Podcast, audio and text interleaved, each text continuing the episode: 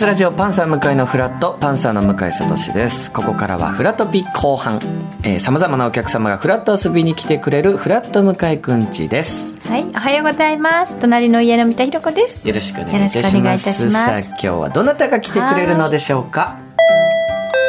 いらっしゃいました。どちら様でしょうか？あ、阿蘇山大噴火です。よろしくお願いします。よろしくお願いいたします。本日のお客様裁判傍聴芸人の阿蘇山大噴火さんでございますが、はい、まあもう TBS ラジオをずっと聞いてらっしゃる方なら、もうおなじみのとおなじみなんですか？俺 TBS 君の1年ぶりとか2年ぶりとか。そうですか？確か去年安住さんの日曜日やってる番組に呼んでもらったけど、それ以降多分嫌われてるのかえそんなそんな。何かあるのかだってデイキャッチの頃からずっと出られてますでもデイキャッチこの番組の前であの伊集院さんとかやってた時間あるじゃないですか、はい、で金曜日に山瀬まみさんと有馬隼人さんがやってたんですけど、はい、あれ金曜日だったんですけど、はい、第5週金曜レギュラーってのやっててでカレンダー見てもらうと分かるんですけど第5週って月曜火曜くらいまでなんですよ。金曜の第5週なかなかないんですよ。だ からなんか出番終わると次4か月後です何それ毎月なんか出てる雰囲気にはなるんですけど、やっぱ第5週金曜日ってなると、もう年に3回ぐらいしか。番組でも第5週の男みたいな扱いじゃないですか。山瀬さんもなんか久しぶりに来たよね、みたいな。分かってないですよ。いや、だからまあ皆さんでもこの声はやっぱりね、TBS ラジオリスナーの方はおなじみのある声だと思いますが、お願いいたします。まあ、まずデイキャッチでは、あそちゃんと、こうね、狂犬さんとか呼んでらっしゃいましたけど、まあ我々、どうお呼びしようかっていうね。やっぱ、阿蘇山さんっていうのもあれですし、大噴火さんっていうのもちょっとね、あれですけど。いいんですよ。はい。で僕は、やっぱ先輩なので、阿蘇さんとじゃあ僕はよろしく呼ばせていただいてもらって。阿蘇様三田さんは阿蘇様でいきます？阿蘇様ね。韓流なね、感じしますけど、阿蘇様。阿蘇様でじゃあ、今日は一つよろしくお願いいたします。ちょっと今回は、まあ裁判傍聴というところと、あと後ほどボードゲームもすごくお詳しい。そう、ボードゲームちょっと家に忘れてきて。そう、今汗だくになって。汗だくですもん、戻って、間に合わなかったと思いました。本当なの。息を切らせて汗だくで入ってこられたんですけど。天気予報見てきたんですけど今日40度くらい汗だくなんですよ。しいですよ今日。家から駅まで行ってあボードゲーム忘れたと思ってもう全速力で走って 駅からも走ってきました。ボードゲームはちょっと後ほどなんですけど、よろしくお願いしたいと思います。改めて、まずやっぱ裁判傍聴というところですけど、まあえー、本当に改めての話になりますが、きっかけは、はい、えっ、と1999年だから今から24年前なんですけど、はい、私大川工業というお笑いの事務所にいるんですけど、はい、そこのトップに大川豊って総裁っていう人がいて、はい、その人の雑誌の連載でちょっとオウム裁判取り上げたいみたいな、ちょっと結構真面目社会派な連載だったので。で裁判見るには傍聴券が必要だったんですね、で我々若手が傍聴券の抽選並ばされまして、だって注目でやっぱ高かったですよね、えっとね、その時は初公判始まって34年経ってて一応ワイドショーでもこう毎週のようにこうオウム真理教みたいなの取り上げられてましたけど、はい、その裁判で今何やってるみたいなのはほとんど載ってなかったんですよ、はい、確か朝日新聞もちょっとちっちゃくこう毎日載せてる感じではありましたけど、はい、だから世間的にまだやってんのみたいな感じだったんですよ。じゃあ実際その雑誌の連載取り上げてみようってなったんですけど傍聴券が必要だ、で我々若手が10人くらい並ばされて その総裁とその雑誌の編集者2枚あればよかったんですけど、はい、なんか34枚当たったんですよ、えー、でどうするみたいな感じでじゃあ俺暇だから見ますみたいな、それが最初ですね。へえ、その時に、まあ、要は面白って思ったのか、はい、まあ、やっぱ芸人をそれまで普通に漫才とかをやられてましたよね、はい、そのお笑いとしてあなんかこれ芸にできるかもっていうことだったんです。えっと、もちろんどっかでこうなんかネタにするとかこんな経験したぞみたいな話をどっかにできればいいなみたいな目線では見てたんですけど、はい、やっぱりな何やってるか分かんないんですよ、はい。まあ、あの事件自体がちょっと特殊なので、うん、その起訴されてる事件も多いし、うんはい、そう被害者とか関係者もめちゃくちゃ多いので、うん、それをひょっこり言ったところで何やってるか分かんないんですよ、やっぱ最初見たって分からないもんなんです、ね、どの部分のどこをやってるかも分からなくて、ドラマであるみたいな専門用語がこう取り込まれてる感じですよね。日本語でやってるから分かるんですけど、ところどころ専門用語入ってるからなななんだ？途中で英語が入ってるルー大島さんのなんかやつみたいな。専門関係でなんとなく分かるけどな何言ってんだろう。あ。とは本当に目の前に裁判官がいるなとか、うんうん、ああいつがいるなみたいなのがこう目の前でやってるっていうこう新鮮さはあ。りましたけど、まあ、とても笑えるものでもないし、ね、こうこういうの見たよっていう珍しい経験したよっていうエピソードとしては話せるかもなとは思いましたけどね。でもそっからやっぱ、まあ、ぐっと裁判傍聴にのめり込む、一番のこうポイント要因って何だったんですか？何がそんな面白かったんですか、うん、それ朝一に傍聴券の抽選行って、はい、で午前中見たんですよ、はい、でお昼休みになって、みんな皆さんも働いてる人も食事しなきゃいけないお昼休憩ってなるんですけど、そしたらロビーに午前中とか朝一一緒に並んでた先輩後輩がロビーにいるんですよ。東京地裁のロビーに、はい、あれ帰ってないの？って言ったらいや裁判なんか100件くらいやってるからそれ見てたんだよ。みたい。なはい、100件だから俺のなんかイメージだと、東京地裁で今日オウム裁判ありましたなんていう報道があったらそれ1件しかやってないと思ったら、刑事裁判1日100件くらいやってて、民事裁判とか1000件くらいやってるんですよ。へえと思って。でそれ傍聴券なしで見れたよみたいなみんな言ってたから、はい、ちょっと午後ももう一生にもう二度と来ない場所だから、行ってみようかなっていうのがちょっと面白くて。はいでなんかこうお笑いライブとか出ると分かりますけど、はい、ネタ終わった後みんななんかエンディングコーナーみたいな告知とか言いながらちょっと一発ギャグとかエピソードとかやったりするじゃないですか、はい、でその時に見た裁判の話したらなんか毎回受けるんですよ。100%受けるからあれもしかしたらちょっと面白いものもあるのかもしれないなみたいな。はあ。その時ライブの例えばエンディングで喋ってたのっていうのは、うん、例えばどういうことを喋ってらっしゃったんですか？車を盗んで、はい、なんか北の方に向かってた東京で車盗んで北の方に向かってたと、はい、で途中で捕まったみたいなこう車泥棒の裁判なんですけど、はい、で何しにこう北の方に向かってたんですか？って言ったら石原裕次郎記念館に石原裕次郎の弟として挨拶に行こうと思ってたって言うんですよ。それは面白い面白いじゃないですか。いや石原慎太郎さんの弟は裕次郎なんですけど裕次郎の弟は存在しないはずなんですよでも被告人がその弟だって言い張ってるから、弟ありきで裁判進んでいくんですよへえなんだこれと思って。あれ午前中見たのオウム裁判で全然ピリッとしてたのに、なんかこれ全然違うぞみたいな。その傍聴席は受けてないんですか？いややっぱり笑っちゃいけないっていうかなんか変なやつだぞみたいな感じ。でみんな真面目にやってて、はい、でこの検察官に変わったら、はい、なんかあなた以前石原裕次郎さんの家に空き巣に入ってますよねみたいな。なんか裕次郎マニアのなるほど。そういう時あの傍聴席っていうのはやっぱりその裁判によってやっぱり満杯だったり少なかったりなんですか、えっと、東京地裁はやっぱ法廷がもう100以上あって、うんうん、あのいっぱいあるので傍聴にもこうばらけてるんですよね。だから0人のところもいっぱいあるし。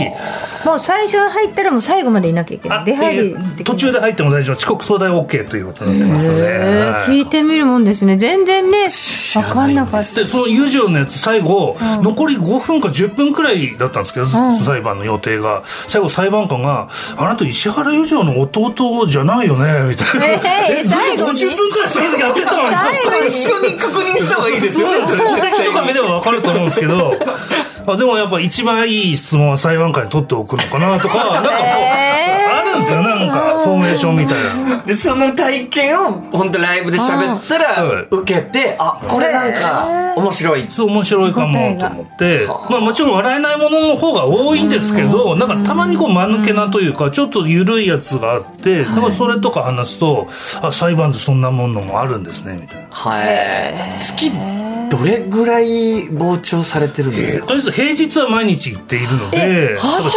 月曜から金週5日。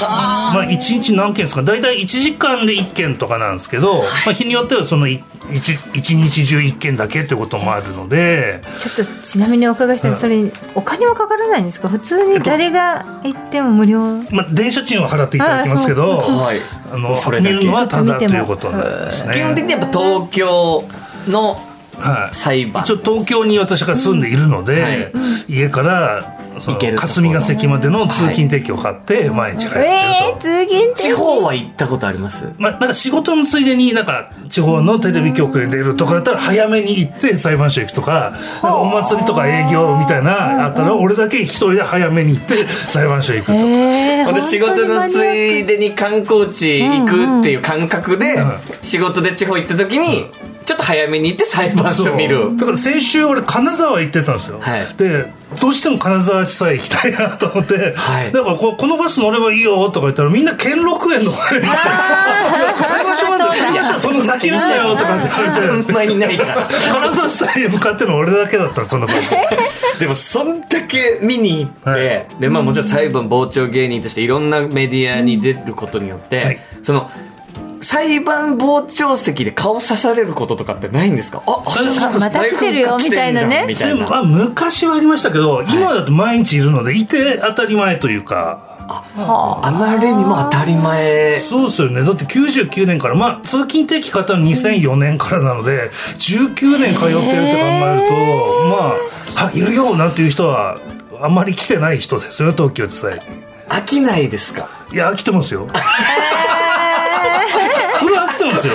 来てはいる。1か月くらい毎日行くと多分飽きますよ。普通そうですそうもうよね飽きてますよ。飽きてますけど、でもなんかやっぱり毎日違う裁判やってるしでその人にとっては一生に1回の裁判だったりするわけじゃないですか。まあそうそうですよね。そうね。あと実大名ね。実名報道された事件とかだとなんか全部が報道されてるわけじゃないので、なんか法廷であ実はそんな新事実もそんな理由があったのかとかが知れるのはやっぱりなんか笑うとかって意味じゃなくて面白いですよね。なんか。その interesting の方の面白さ、興味深いという、えやっぱり阿曽山のようにはい。しょっちゅう来てらっしゃる方で顔なじみの方お友達みんなできました？えっと、たくさんいらっしゃるんですけど俺がなんかあんまり周りと仲良くしてないのであ来てるなっていう。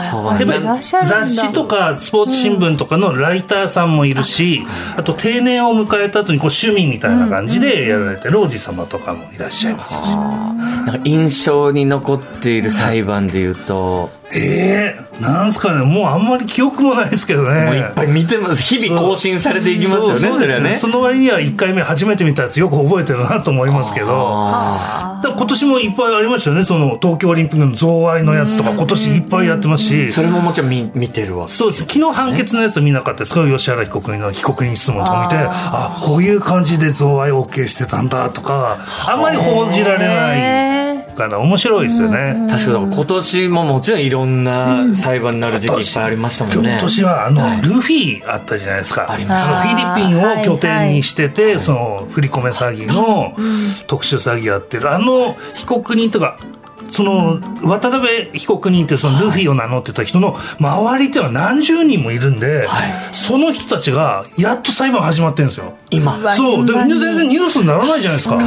で一番悪いやつは、はい。その始まった時にその実態喋るかどうかわかんないですけど、周りの人はものすごい恨み節で喋ってるんですよ。あいつにそのそのなんかお金振り込んでくれみたいな詐欺電話を拳銃突きつけてやらされてるとか出てきてないじゃないですか。法廷ではその言ってるんですよ。だから逃げられなかったパスポートも取られてたしみたいな。へでみんなやらされてるんですけど途中で、途中で、えっと、逃げて日本大使館に逃げようとしたんだけど目の前で捕まって、もうえビバンでなんかそんなシーンありましたよね。今の第1話みたいな感じだったんですよそそういうのって一時期もちろんあのニュースっていっぱいいろんなニュースでやってたけど、やっぱそのなんかルフィと名乗った部分だけなんかそうそこちょっこう取り面白おかしいっていうか、みたいな感じですけど、実際はやっぱりどうやってその下のやつを働かせていたかみたいのを、その本人がやっぱり法廷で話すっていうのは面白いかなと思いますね。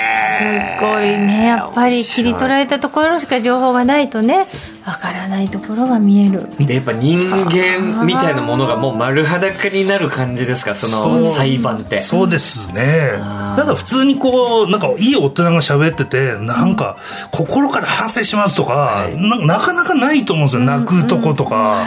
それなんか毎日見てると、やっぱり、ああ、ななんか人間ってとかいろいろ思いますよね。裁判の情報は事前に仕入れてから行かれるんですか？こうある程度予習みたいなことをなさって。えーとですね、例えばさっきのルフみたいなやつだと、その裁判所に、えっと、聞くと、この日が初公判ですよ、みたいなのがわかるんですよ。11月何日です、みたいな。それ以外の、なんか、ニュースにもなってない、事件自体がニュースにもなってないものは、東京地裁に行くと、えっと、被告人の名前、法廷の場所、法廷の時間、裁判官の名前とか書いてある、その日一日の改定表っていうのがあるんですよ。まあ、それ、あの、東京地裁のピアって呼んでたんですけど、若い人にもう通じないんですよ。チケットピアもないですもうない雑誌自体はね。そう。だからシネコンみたいだなって大学生が言ってるので、あシネコンでも伝わ伝わる。そういう感じで、そのプログラムがあるので、それを見て、あ、今日はこういうのがあるんだ。なんか選ぶ基準ってあるんですか？見に行く。えーっと、私は基本的に原稿に書くとか、その取材のために行っているので、はい。なんかそれ、なんかネタになりそうとか書けそうだなっていう感じの、この裁判官よく面白いこと言うんだよなとか。やっぱそれも出てくるんです個性というか、そこなんですよ、やっぱり。ほら、もうね、今年の3月4月人事異動で、大好きだった裁判官、ちょっと四国に行っちゃって、俺、がっくりしてる。もう今年がっくり来てるんですよ。面白い人がいないから。推しの裁判官とかできてくるわけですねそうそう。何が面白かったんですかその方は？裁判官ってその出てきた証拠を見てまず有罪か無罪かを判断する、で似たようなこう事件と照らし合わせて判例として同じような懲役を出すっていうのが多分仕事だと思うんですけど、裁判官によってはすごい真面目でここに来た被告人にもう二度と犯罪やってほしくないっていう、はい。その一期一会の関係なんですけどこれでもう最後にしてほしいっていうのでものすごい説教する人とか。だからすなんか弁護士さんとか検察官にちょっとちょっと時間ないので、まあ、5分以内でお願いしますよとかって言って自分30分以上質問するとか最高なんですよ。なんかもうなんか真面目そうじゃないですか。なるほど。でなんか事件に対して被告人がどう向き合ったかどう反省しているかっていうのが刑事裁判と思われてるんですけど実際は質問する弁護士さんとか検察官裁判官が事件をどう見てるかっていうその人の哲学みたいなのが見えて一番向き合わなきゃいけないのは裁判官かもしれないなと思うとあこの事件に対してこの裁判官こう考えてるんだとか。そうかなんか勝手に裁判官ってもう本当 AI ぐらいの、もうそういう判断で自分の側を出さないものだとなんとなく思ってましたけど、人間がやっぱ出るんですね。だからその AI みたいなその判決をきれいに出せばいいみたいな感じで質問ほとんどめったにしない裁判官も多いんですよ。その中で、ちょっとあなたの実家何やってんですか？みたいな、なんか実家に帰ったみたいな話をしてて、いや、寿司屋やってんですよ。って言ったら裁判官が、いや、うちも寿司屋なんですよ。大変ですね、朝早いし、寿司屋とかって。急に寿司屋トークで盛り上がっちゃって、実家に帰っていいじゃないですか。まだまだお話を伺いたいと思います、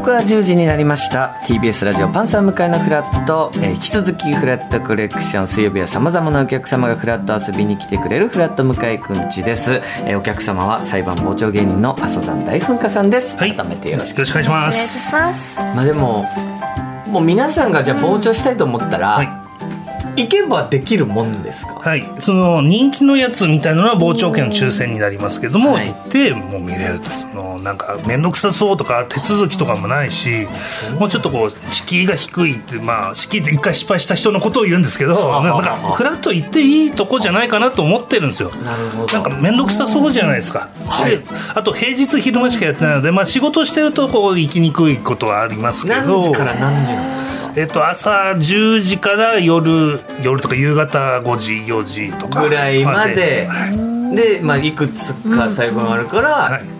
これ傍聴したいですって選んだら入れる、入れると。その整理券いただくような、まあ、すごく集中するようなものははい。どれぐらい早く行ってどうとかなんですか、えっと、それは、えっと、何時にこう抽選があるので並んでくださいみたいなことが書いてあるので、それ以外はもう誰でも傍聴できるようになっております。これは、えー何かはい。どどういう？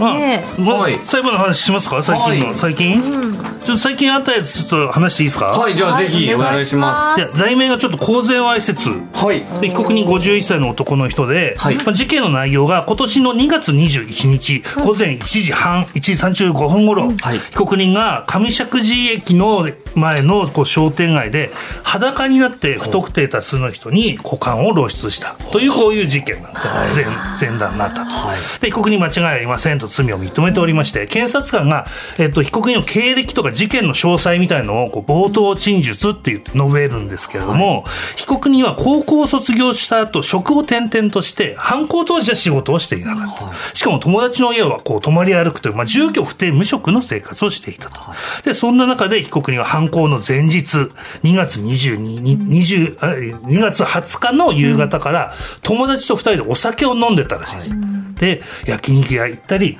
焼き鳥屋行ったりガールズバー行ったりもうすごいお酒を飲んでた、そしたら突然被告人はお店を出た時になんか駅の方に走ってっちゃってで友達なんか酔っ払ってるのに走ってどっか行ったと、ものすごい心配になって探したら、全裸になって歩いてたらしいんですよ。ちょっと何があったんでしょうね。前ちょっと服着ろよって言ったら、もうすぐに警察が来て捕まったっていうこういう事件なんです。はい。で、取り調べに対してその一緒に飲んでたお友達は、とにかく焼き鳥や焼肉やガールズバーをはしごしていて、でとにかく被告人がいなくなったら本当に心配したと。はい。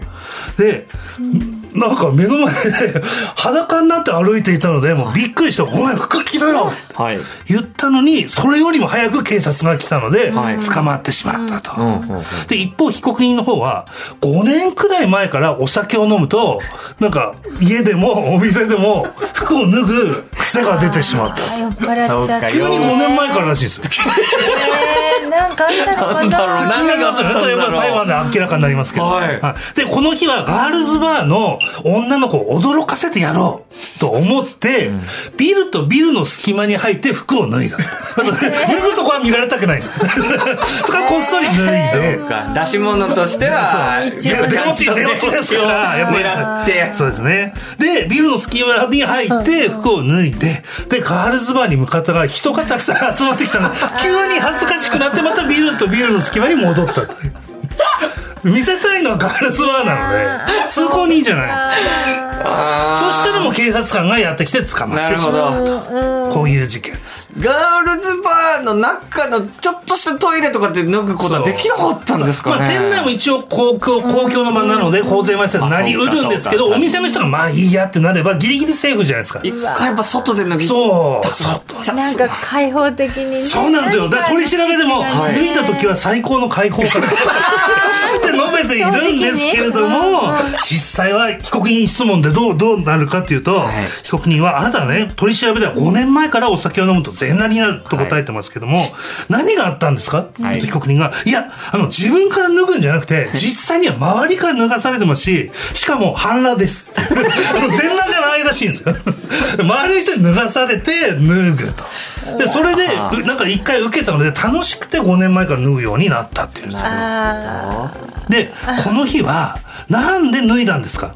被告人が、とにかくガールズバーで働いてる女性をびっくりさせようと思って、最初はビルとビルの隙間で脱いだんですけれども、ちょっと、ちょっと外に出て、歩いて人がいるとこ歩いてみようかなと思ったら、いっぱいやってきて、さらに警察官がやってきて捕まったみたいなんですよ。酔っ払っててあんまり覚えてないんです。はいはい。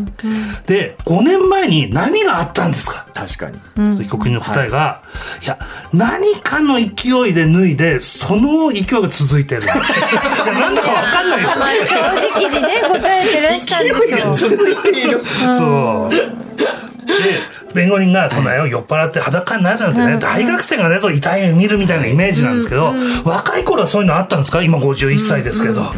で被告人が、いや、若い頃全然お酒飲まなかったのね。あ、お酒飲まないんですか？と被告人が、いや、私もね、40過ぎた時に、人生振り返ろうかなと思ってお酒飲み出した。10年前に酒飲んで45で急に服脱ぎ出した。っていうのと一緒なんですよ。そうかもう二十歳が10でみんながやる通るところをその年齢で最近脱ちょっとねぎ出したんですよずれ。ちゃったいやそそれどういう判決になるんですか？結局結局ね、えっと、罰金10万円。ああこれでも前科がつくわけ。ももちろんです。ねもちろん。ですよね。ちなみに裸の122メートル徘徊してたらしいんですけど結構ちょっとじゃないですちょかっと。その距離とかもやっぱ何かしらのその警察もちゃんと何メートルって測って、ああもうきちっとね裁判だから。判決下すときにメートルによってなんかまた変わってくることもあるかもしれない 変わんないと思いますけど。でもねいや面白いですね確かに。からいろんなのあるんでしょうねそう本当。いやーであの、まあ、もちろん裁判のお話もそうですけど、はい。今日はわざわざはい。家まで取りに帰っていただいたボードゲームのお話もれもぜひちょっとごさせていただきたいと思いますがもともとはい。ボードゲームはお好きなんボードゲームどれくらい前ですか？2009年か10年くらいに友達にこう遊ん遊ばせてもらってこんな面白い世界あるの？と思って。いっぱい今出てますよね。最近やっぱりこう YouTube とかテレビ番組でもこう取り上げるようになってまあ軽いライトゲームっていうかそういうものも多いので遊びやすいという。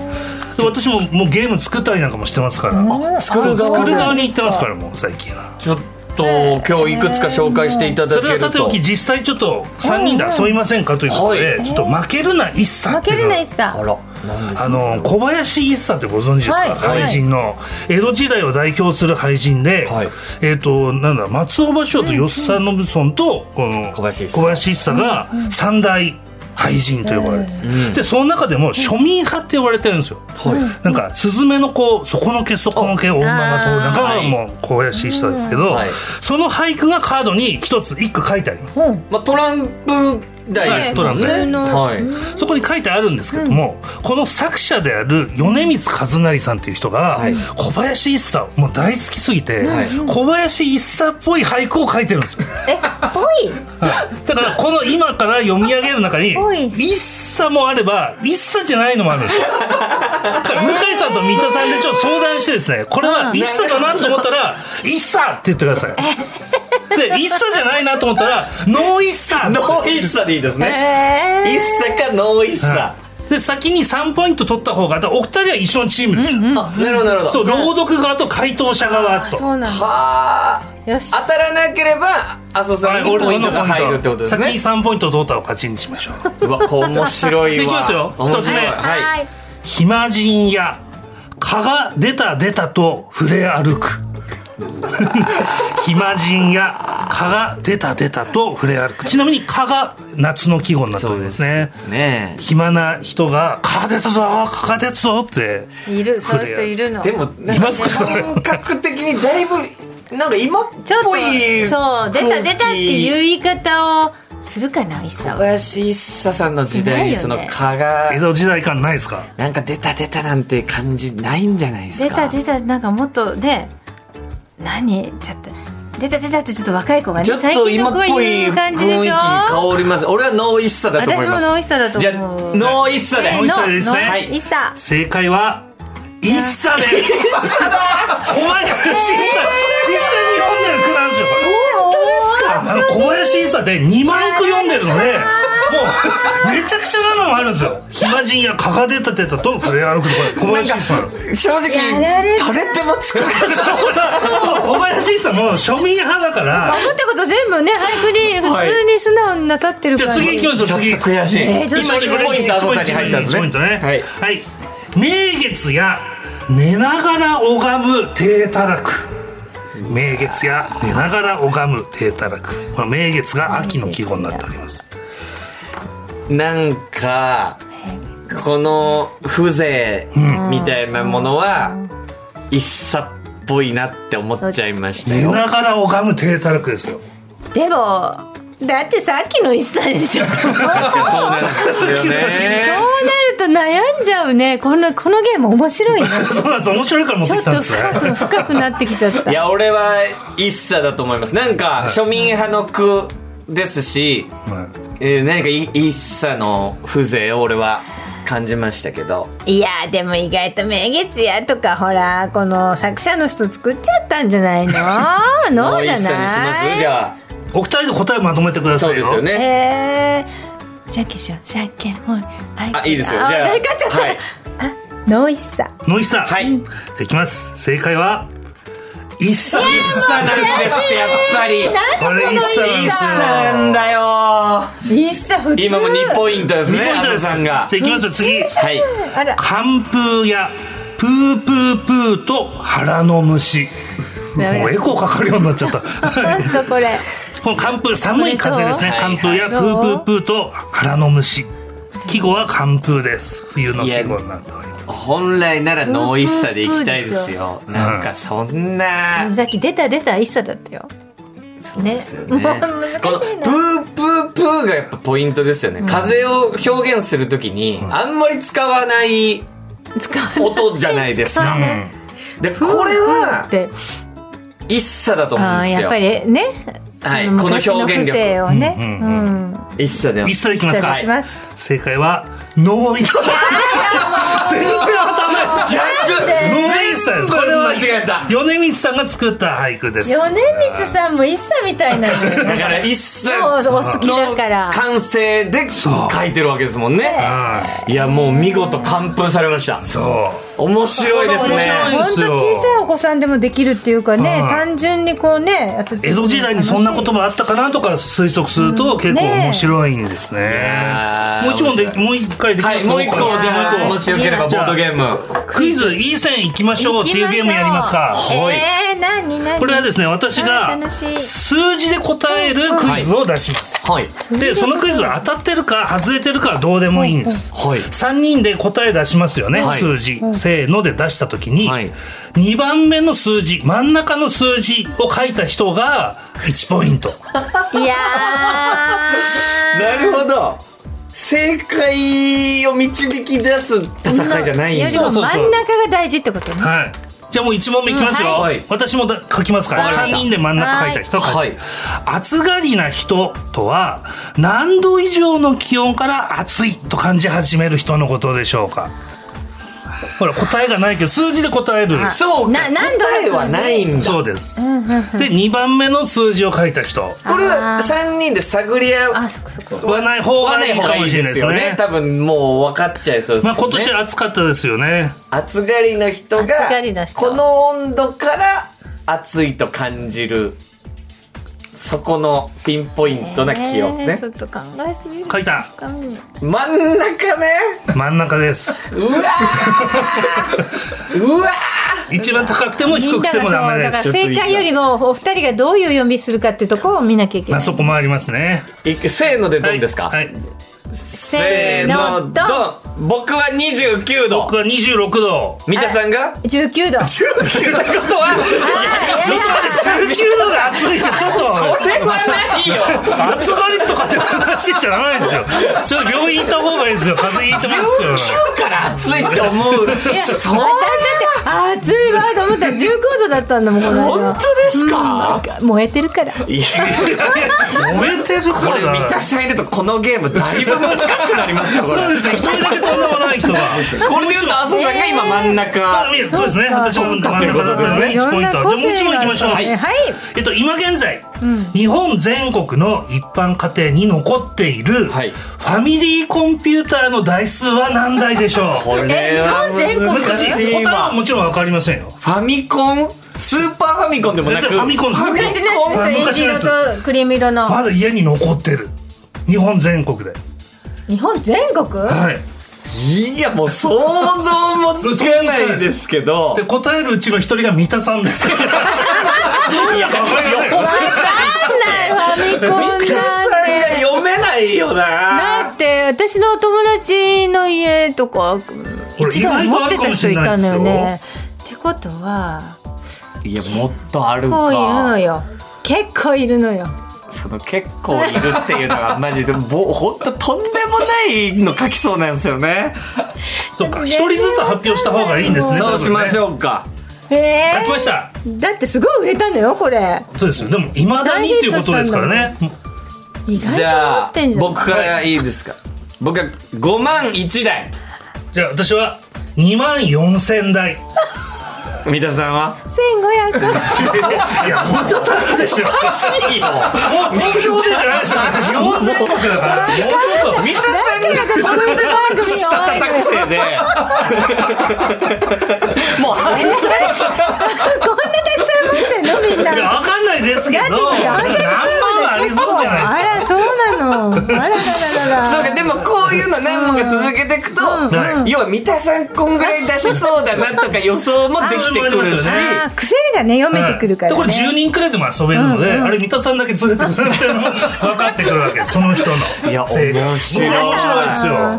例えば麻生さんが作る方でこう入っているボードゲームだとどういったボーえっと、ドゲームちょっとラジオでは向いてないんですけど、漢字1文字がこうカードに書いてあって、それをこう25枚くらい並べて、で、なんか、えっ、と、なんか曲のタイトルに使われてる漢字はとか、都道府県に使われてる漢字はみたいなのを早取りするカルタゲームみたいな。あ面白い。2年前に作って、はい。もうに200個全部もう完売したのはないですけど、へ結構こう、遊んできた人にはなかなか面白いということやっぱボードゲーム面白いですね。やっぱりちょっとハマっちゃうお正月やろう、はいねえ。正月、結構さっきですけど、ダメですか、土日とか。